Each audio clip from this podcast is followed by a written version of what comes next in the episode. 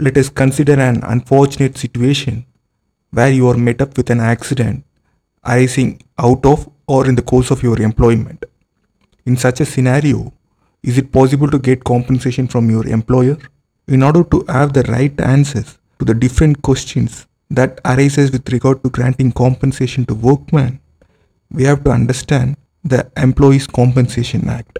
It is because the foremost objective of this Employees Compensation Act is to provide statutory protection against injuries and death occurring to the employees.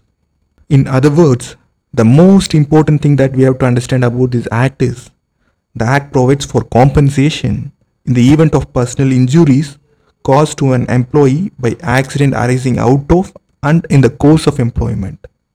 Therefore, when an employee suffers from an injury or accident arising out of and in the course of employment, then he is eligible for a compensation from his employer.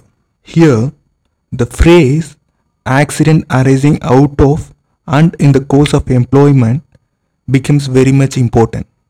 It is because only when the accident falls under the definition of this phrase, the employee becomes eligible for compensation.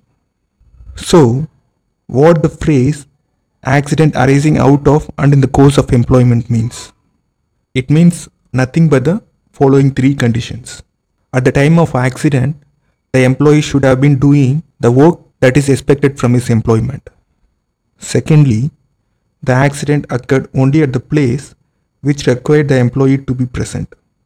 The third condition is there should be a nexus between the injury and the employment. It means that there should exist a connection between the injuries caused and the employment that the employee was doing. This concept is known as the theory of nexus between the injury and the employment.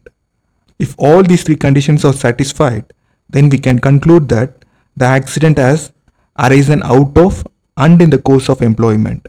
In such cases, an employee can claim compensation from his employer as a matter of right.